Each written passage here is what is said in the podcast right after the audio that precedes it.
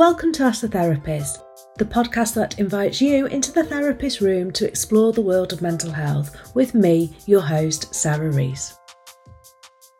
Hello, and welcome to 2024 on Ask the Therapist. It's lovely to have you here. I want to wish you a big happy new year and hope that you're ready for the year ahead of you and you had a lovely break and enjoyed the holidays.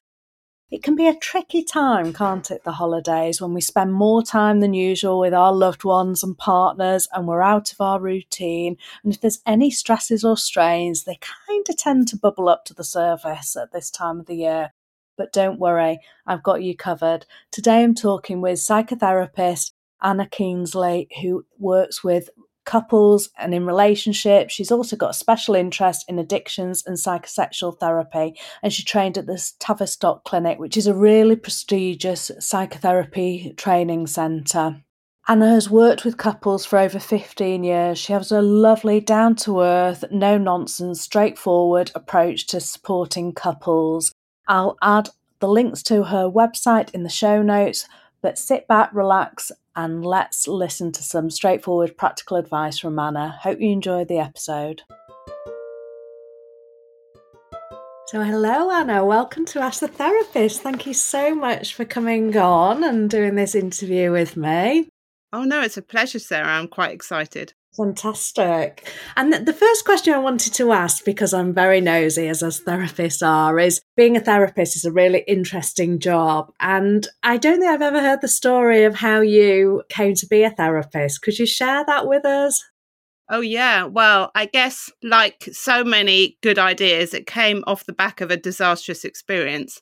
So I'd been a journalist for quite a long time and I absolutely loved the job and the readers of the magazines that I wrote for. But I had a string of tricky bosses and that always soured the work. And then in 2005, I took a job in New York, which was supposed to be super exciting. Again, that I was working for yet another tricky character. And so I decided, Anna, you've got to have a plan B because the next time you got a nasty boss, you need to be able to leave if it becomes difficult. So I had to have a second career to fall back on. Now, I happen to have lots of family in Brooklyn, and all of them are either therapists themselves or in therapy. And so after about a year of hanging out with them every weekend, it got me thinking that maybe I could be a therapist because mm. obviously I would be asking different questions to the questions I was asking as a journalist. But I've always been interested in people. And so when I came back to London, I enrolled in a course at the Tavistock and quickly realised I'd found my home. I'd found something that excited me again. And what is it you do now? Who do you work with? I work with three types of people. I work with those of us who've got relationship problems. So that could be anything from communication breakdown, an affair, a divorce, lack of trust, end of a relationship. I work with people who've got sexual difficulties. So, again, that's pretty broad ranging. So, that's anything from lack of intimacy, lack of desire, mismatch of desire, sex that goes wrong, painful sex, all sorts of different things. And then the last group of people I work with are those who've been affected by addiction. So, that could be the person themselves who are struggling to stop their behavior or people who are struggling to sort of stay sober or so many of us have been affected by addiction because we've got a loved one who's been an addict or a family member or a mother or father or something. So that work again is pretty broad ranging and I work in a little office in the bottom of a garden in Wimbledon Village which is about half a mile from the famous tennis courts. And I just love it. It's quiet little sanctuary, and people come and see me, and then they and then they go off mm. to their day.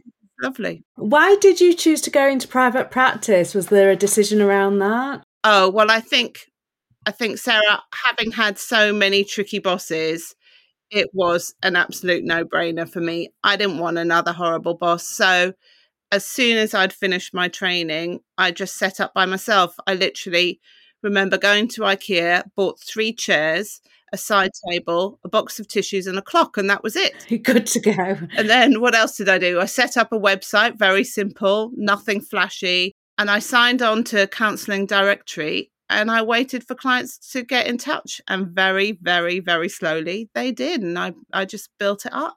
And you enjoy it. Oh my God, yeah. So at the beginning, my sister let me use her box room from her flat when she was, it was pre COVID, so she'd be out in her office.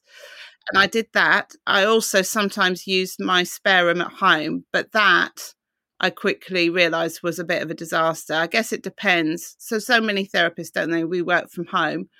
But if you've got family, it can become problematic. And I remember when my daughter had just turned one, I had an early morning client on a Saturday morning, which I thought would be perfect. My husband can be upstairs looking after her, and I'll be downstairs working. And then we can all go to the park. It'd be beautiful. Except it didn't work like that because one morning, my husband fell back to sleep, and my little daughter toddled downstairs in her pajamas and barged straight into the therapy session. Of course she did. So that was bad enough, Sarah. But guess guess what my clients had been talking about? They'd been talking about whether or not they should have a child and could they have a child and would they be able to have a child? So in walked this baby. Oh it was it, it was just i hope they were very generous with you. Yes. Oh, oh god it was yeah it was quite unprofessional. I literally had to scoop her up run back upstairs nudge my husband awake and then run back down and apologize oh horrible. It's the worst nightmare isn't it? So now you're in the bottom of your garden. Now i'm in the bottom of my garden and my kids have grown up and they know not to interrupt me so, as we record this now, we are heading steamrolling into the festive season. But as this episode's released, we're on the other side of it. So, that's where people are listening at the moment. So, we've all overspent overindulged and spent a lot of time with our loved ones. And that, what does that mean for couples? I'm guessing that there's so much pressure this time of year, isn't there? That for couples that can lead to times of conflict, difficult times. What do you notice in your practice in the new year? Oh, yes, it's definitely, definitely a, a, stressful time. I mean, oh goodness. I mean, there are so many classic Christmas arguments. I don't know if you've ever had them, but I know I certainly have. You know, how much time do we have to spend with family? Whose family do we have to be with? Who's drunk a bit too much? Whose job is it to tidy up and get up early the next morning with the kids? I just think the pressure to have a lovely Christmas can get to us all really quickly. And I think when there are already problems in the marriage, those cracks really can very quickly become gaping holes. And I think you know some families they get to spend more time together at christmas than they do throughout any other time of the year except of course maybe when we're on holiday but you know you're on holiday uh, traditionally i don't know in a swimming pool in the sun things are easier and here you're at home you've got to tidy up your own mess. It's cold in the uk it's cold it's damp. We're out of our routine as well aren't we? Yeah so, you know, confined to a house with miserable weather, restless kids, you know, looming bills in January, it can just be a recipe for a disaster. And and of course, when you've got communication difficulties, it all can very quickly go wrong. And I think the other thing is that there are some couples who've stuck it out after after the summer through autumn. They want to give their kids a nice Christmas, one last go before potentially, you know, New Year separate. But the pressure to have then the perfect Christmas before we tell the kids mm-hmm. we're splitting up. I mean, that is guaranteed hot pot that's going to boil over. It's so very quickly couples lose the plot. You know, I think that's why very tiny arguments just escalate into massive things. And we all lose the plot about whether or not we should have had silver tinsel or gold tinsel. And it's not. It's never about that. Uh, I just think it's the expectations to have a wonderful time at this time of year when your marriage doesn't feel particularly wonderful is really tough. Yeah, yeah, because we're navigating relationships with loved ones and family that often we don't have to navigate week to week. I see people over Christmas that I don't see month to month actually, and that's and there's probably reasons for that. And then all of a sudden, on top of having a great time, overeating and over drinking, I have to spend time with lots of these different people. Yeah, I tend not to take very much time off work over Christmas. Do you? Because as a therapist, it's actually the time where I think I can have a full two weeks off and I'm at home, but I find I find it difficult to be away from that routine. Yeah. I, well, I often have clients who think, "Oh, we'll be fine," and then they book in for a session in the week before. And I, and this time I've got somebody who I'm seeing on Christmas Eve. So it's just a it's a difficult time, and that's why I think it becomes particularly busy for therapists in January, especially those of us working with couples and relationships. Absolutely. And I, a couple of years ago, used to have a therapy room in a solicitor's office. They were divorce lawyers. They were a really interesting bunch, navigating lots of conflict year in, year out. They were busy in January. Is that the first phone call people should be making, do you think? Oh my goodness, no. I mean, even if you said the D word, don't call a divorce lawyer. The first thing I always think is actually do nothing do nothing for two weeks. Sit on your hands. Don't do anything. Just give yourself time for those emotions to settle down, then see how you feel. If you're still desperate to leave, don't call the divorce lawyer then, find a therapist. Because a therapist will help you work out what you really feel, what you want most, what can be fixed, what can't. And therapists are a lot cheaper than lawyers. So mm. couples should come together if they can or come alone if they can't. And if they do end up divorcing, it will be a lot less painful and considerably cheaper if they've both done some therapy beforehand. And, you know, any kids they have will be very grateful that they did because the reality is they can get divorced, but they'll still be in a relationship. It will just be a different kind of a relationship. And some people might want to kind of the first phone call to be for, with a therapist. And often, what I hear, I don't do couples therapy, but I work obviously with people in relationships, and they might be open to seeing a therapist, but the partner's not. And that can be really tricky, can't it? Do you have any advice for somebody who's thinking this? We need to talk it through and to help encourage partners to come. And the other thing that I also hear is that if you see a therapist, if you go for couples therapist, that means it's over, the relationship's over. Is that? Oh, yeah. Well, okay. So I think the question of I, I think we should come to therapy, but my partner doesn't. I think that's really hard, but I hear about it a lot. And I always say in those circumstances, find the therapist anyway, do the legwork, get in touch with the therapist, hear what the therapist has to say and the how they work so that you know that this could be a therapist who might be a good fit for you. And then simply share the information with your partner. Tell them that you're going to go. Tell them mm-hmm. that you'd like them to come with you. If they don't want to come go yourself because that way you're showing your partner that you're serious and quite often at the last minute they'll come but even if you go by yourself, a lot can be achieved with just one half of the couple. Actually, I see quite a few people where just one person wants to go and their relationship gets is improved hugely. Mm. And then is the door always open for the other partner to to come?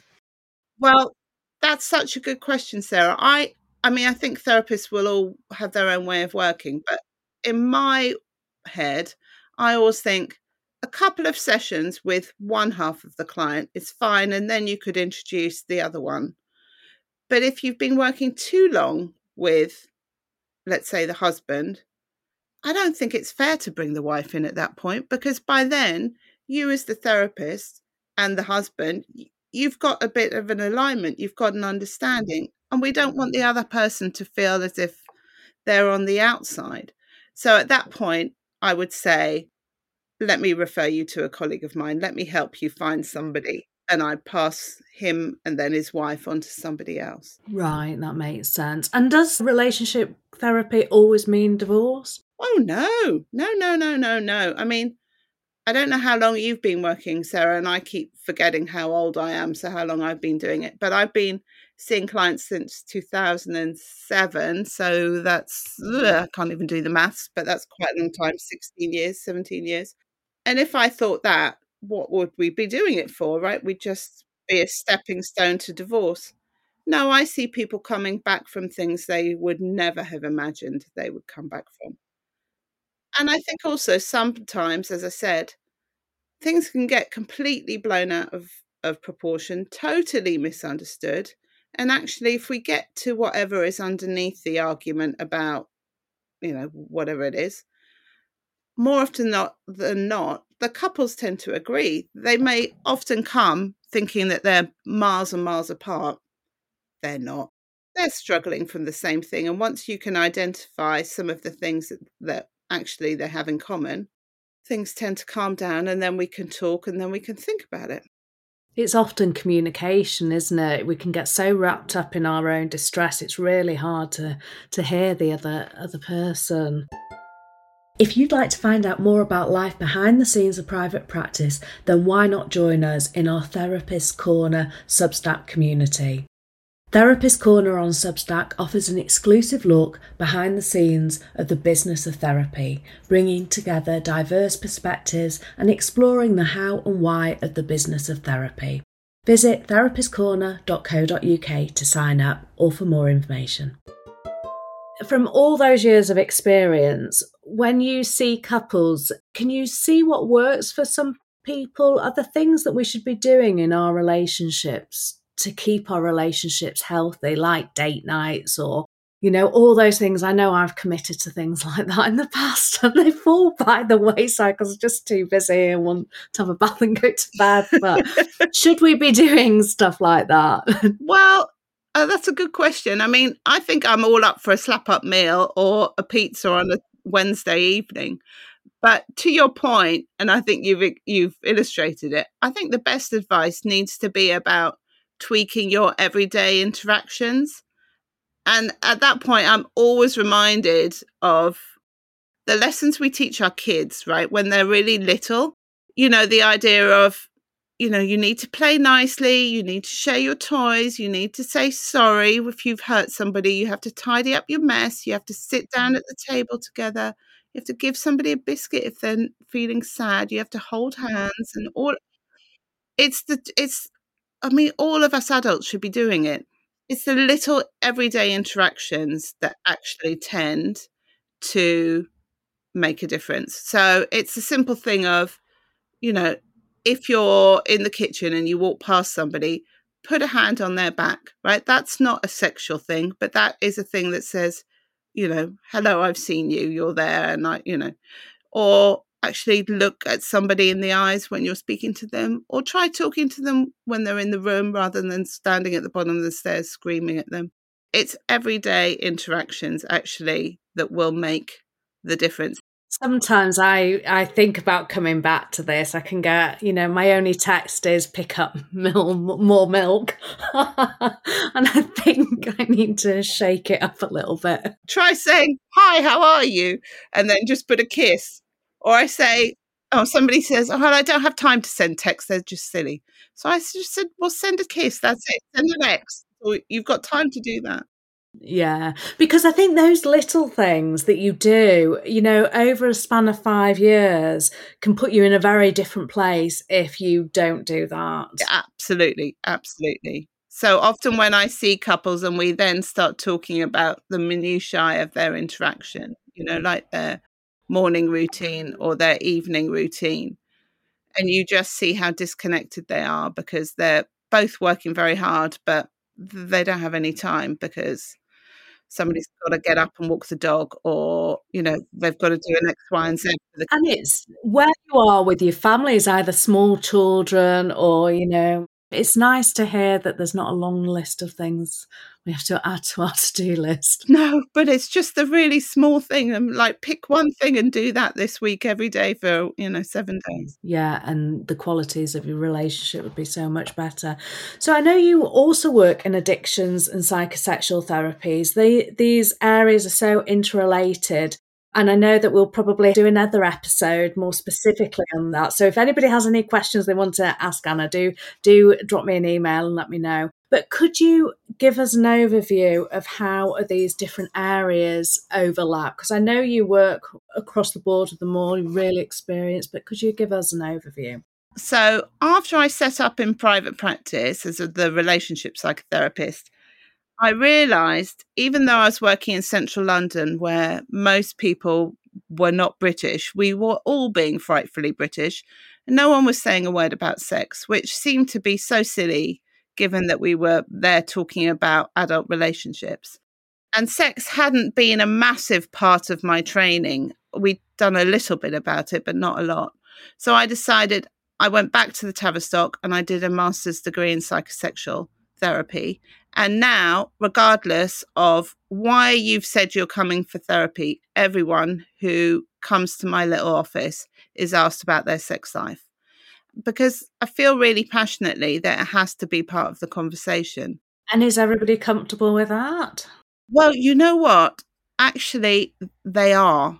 You ask them, you know, very gently, how has this problem affected your sex life? And most people, they'll tell us. I've never had a person say, I- would rather not say. They're mm. usually relieved to be discussing it because it's something that people just can't talk about very easily. And then my addiction therapy work came off the back of my sex therapy work because I was approached about 10 years ago by a lovely couple. One partner had sobered up from a painful addiction and was doing brilliantly in their recovery. But the addiction had left the relationship and their sex life in tatters. And they were so, there were so many unaddressed feelings and hang ups that had stopped them being intimate and they didn't know how to repair things. And so that's why they came and we had a different way of working because I had to learn quite quickly how addiction had impacted the sex life. It wasn't simply the breakdown of the relationship. And gradually, I've had more and more people in similar situations asking me for help. Their addiction's under control, but there's a lot of work to do to repair the damage to the relationship, the damage to yourself when you're an addict. You you slightly mess up your sense of yourself and your body. You become quite detached to your body. You stop washing so much, you know, you hurt your body. So it's quite difficult then to connect to your body in a nice way, a loving way, goodness, and even erotic way. So you know, I think organizations like AA or Smart Recovery do fantastic work for for people to help them stay sober, but there isn't a lot in that to help them in the more personal side of things. So I think that's why people in recovery can really benefit from going to have some extra therapy on top of their meetings. And I know in the work I do with individuals, often I'll see a partner whose partner is um, getting lots of support for their addictions, but there isn't often much for them. Well, yeah, that's really interesting. And I think that what happens is the partner sobers up, is in recovery. Their partner, who spent X amount of months, years anxious about their addiction, suddenly is able to stop monitoring whether they're drinking or smoking or whatever it is, or gambling. And finally, when they've stopped being on high alert, they're actually able to finally be angry you know and so what happens is they come flooding with feelings that they haven't been able to voice because the partner's been passed out drunk you know so so they can't deal with anything and that's really difficult then for the partner who's sober who's who's doing what they think they should be doing they're working hard at their sobriety and why isn't their partner happy well their partner is happy about that, but not happy about the 10 years they wasted. Yeah. So just at the moment you think everything should be coming together and getting better, it actually can get a bit more tricky. Absolutely. Absolutely. So again, they need a place to go. Okay, that makes a lot of sense. And when is the right time for people to come for relationship therapy, do you think? Oh my goodness. I think that's such a great question the obvious answer is don't leave it too late. If it's bothering you, come now, come before the problem gets worse. I mean, certainly with couple dynamics, if you let the problems fester, then resentment builds up. And the resentment is really, really hard to work with. And I think that just interferes with all sorts of stuff. And I think with with intimacy, the longer you wait, the more daunting it can feel to address those sexual problems because sex is so much in the mind. So the fear kicks in and you just think, or the shame, you know, we haven't had sex in 10 years. What would be, you know, how on earth are we going to find our way back? And of course, with addiction, well, the sooner you face up to your fears, the sooner you'll find the peace you've been craving. Do you find that there are more couples coming to you kind of before they get married or when there's nothing wrong and they just want to kind of you know, I, I see it a lot more in um, individuals coming to me when they're like, nothing's hugely wrong, everything's going okay. I just want to understand the pattern of my mind, or I just want to get to know myself or be the best version of myself. So, you seeing that more with couples, or is that not coming through as yet? Because I think we are moving more towards preventative work, aren't we?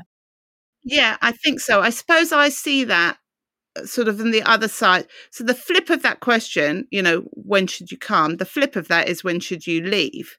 And what I do see is that I've got couples who stay for quite a long time for the reason that you've been talking about. So they've addressed their problem, they're back on track, but they've actually realized that there is a benefit to being in therapy. It's helpful to commit for 50 minutes once a week to sit and think about how they feel and for couples to do it together because when else are they going to have time to have a conversation that isn't about domestic admin? So they they carry on. So i've had clients i've got clients who've been with me eight nine ten years not because they're still really struggling but to your point because they've seen a really a real benefit of doing the work so that they can stay on track it's i guess it's a bit like I went to Weight Watchers. I lost two stone, but I still go to the meetings because I don't want to put the weight back on. Yeah, or like seeing a personal trainer. That's what I was thinking about. Because if it's just on our agenda, it can fall off our agenda quickly. But if I have an appointment, I go to an appointment. So that would totally work for me. Exactly. I suppose I do see people coming before they get married, and I do slightly think, oh my goodness, you're getting married in six weeks. We've got more than, you know, we need more time than six weeks. I get people that are just about to have a baby, four weeks off having a baby, and they're worried about the la- the labour process. And I'm like, oh my God, we've not got enough time. yeah, I, I also see people struggling to make those key decisions. So I've had people come because they can't the the conversations like should we have a baby right where there's really isn't a compromise they can't resolve it themselves so we they come to see me and those problems more often than not they fix it and they decide to have the baby because you know it's once i voice the fact that it's okay to be ambivalent where everybody relaxes and they're quite they're quite okay. So i see people coming with a key problem that uh, sort of a one-off problem. I don't see yet so many people who think um, everything is fine, let's go to therapy. But I definitely see people staying for way longer than they imagined and happily so. Yeah, that's that's often where some brilliant work takes place, doesn't it? That's what I see in individual. Yeah. Yeah, I become I mean, I'm so attached to some of my clients that I've been, you know, we do really important work and they value the fact that they've got somewhere to go for, you know, once a week to just go and offload and think it through. Yeah, absolutely. And if somebody is thinking, oh, actually, maybe relationship therapy is for me, what would you look for in a, you know, where would you go about looking for a relationship therapist? Because there aren't many, too many about, are there? Well, I think certainly one thing, having done a specific training on couple therapy, it really annoys me where some people say they can work with couples when they've had no training in it at all or a couple of days, like it's similar to CBT. Yeah. So if if you're going to try and find a therapist, a couple therapist, be you know check their qualifications. There are lots of us out there. I think it is becoming more popular. What kind of qualifications would somebody be looking for? Uh, a postgraduate diploma, something that says I've probably done this for more, as you say, than six weeks. Yeah, so like you've done the master's, postgraduate diploma, that kind of level that you'd be looking for. So they've done the basic therapeutic training and then they've additionally done a diploma or a master's. Yeah, that makes a lot of sense. And are there any specific books or resources that you recommend to couples who want to work on the relationship that might not be ready for therapy yet or just want to prepare or want to look into it a bit further? I think there are some fantastic experts out there and you can't go wrong with immersing yourself in a bit of Esther Perel's work. She's she's phenomenal. This wonderful Belgium American therapist. She's everywhere. She's, she's got books and podcasts and she's on YouTube. But what I like to tell my clients, I guess what they often come in that first session very anxious and they might leave, leave saying, What should we do before we see you next? And I think the piece of advice I tend to give out is the simplest try being kind. Even if you don't want to be kind, just do it anyway. I know you hate him or you hate her or you you know just be kind.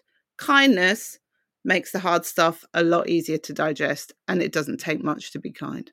It's harder to do than to say I get it but you know sometimes the simplest stuff is works.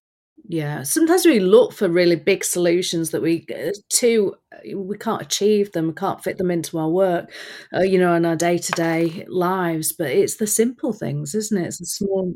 It's the simple interaction. So offer to make him a cup of tea, say thank you, look at him in the eye, you know, just be considerate. And that, I suppose, another question I'd like to ask is, you know, because people come very nervous. What's what kind of things happen in the first therapy session? I just let my clients talk a lot. I tend not to ask them too many questions. We might touch on, so I will always say, What's made you think of coming now? And I'm always quite keen to find out why now. The problem's been going on for 10 years, but so why did you think, you know, what's tipped you over the edge to make you think this is it? We've got to sort it out. And I might ask them a little bit about their backgrounds, about how they got together, the history of their relationship. I try to look for the good stuff as well as just the problems. I try to help them think about their strengths as well as the things that aren't working. That's nice. It's nice to give people an idea of how they can prepare and kind of a little bit of well what they can expect. Yeah, I, I always try and keep five minutes at the end to be really clear about who I am, how I work, what I do, what I don't do, what I can promise, what I really haven't got a magic wand, can't fix everything. And I think I just tell people come, if you're going to come, don't pretend, don't hide, don't be what you're, you think the perfect client should be. Bring your mess, bring it all, and we'll sort it all out. Yeah. And the question that I ask all my guests is if you could go back in time, what would you say to your 15 year old self? Oh, my goodness, Sarah. well, obviously, there are quite a few boyfriends I would want to warn myself about. Ditch him, move on to the next, don't even stop, don't even look back. But I think I would also want to whisper, don't worry that you didn't get picked for the netball team. It mm. really doesn't matter because one day, Anna, you will have five London Marathon medals hanging on the back of your door. I didn't know that about you. Yeah. And I always think about this because I think it's just such a good example of how we're all capable of more than we think and life changes and we grow we're capable you know things change we don't they don't stay the same life changes sometimes in the most wonderful and unexpected ways. We're not who we we were. We change. We grow. Constantly evolving. And if somebody's listening to this now, which I'm sure many people listening to this are thinking this might be just worth a go, how could they find you? How could they work with you if they wanted to work with you? Because I think your expertise is uh, just so specialized. I think it's so needed, these overlaps of experience and knowledge you've got, but it's so hard to find. Yeah, I mean, oh, I'd love to hear from people. I mean, you can find me on Facebook. I'm on Facebook. And then you can find me on my website, kingsleycounselling.com. Therapist, non therapist, drop me a line. I do supervision as well. I'm always up for making connections, sorting out peer supervision. You just never know who who you're going to click with. Yeah, yeah, fantastic. Thank you so much for sharing this. And we will have you back on very soon. Fantastic. Thank you, Sarah. Thank you. Thank you for listening to today's episode of Ask the Therapist. I'll be discussing all you've heard in this episode and more over in the Therapist Corner community on Substack. To join me there, just click on the link in the show notes. Until next time, take care of your mental well-being as you continue on the path to becoming the best version of yourself.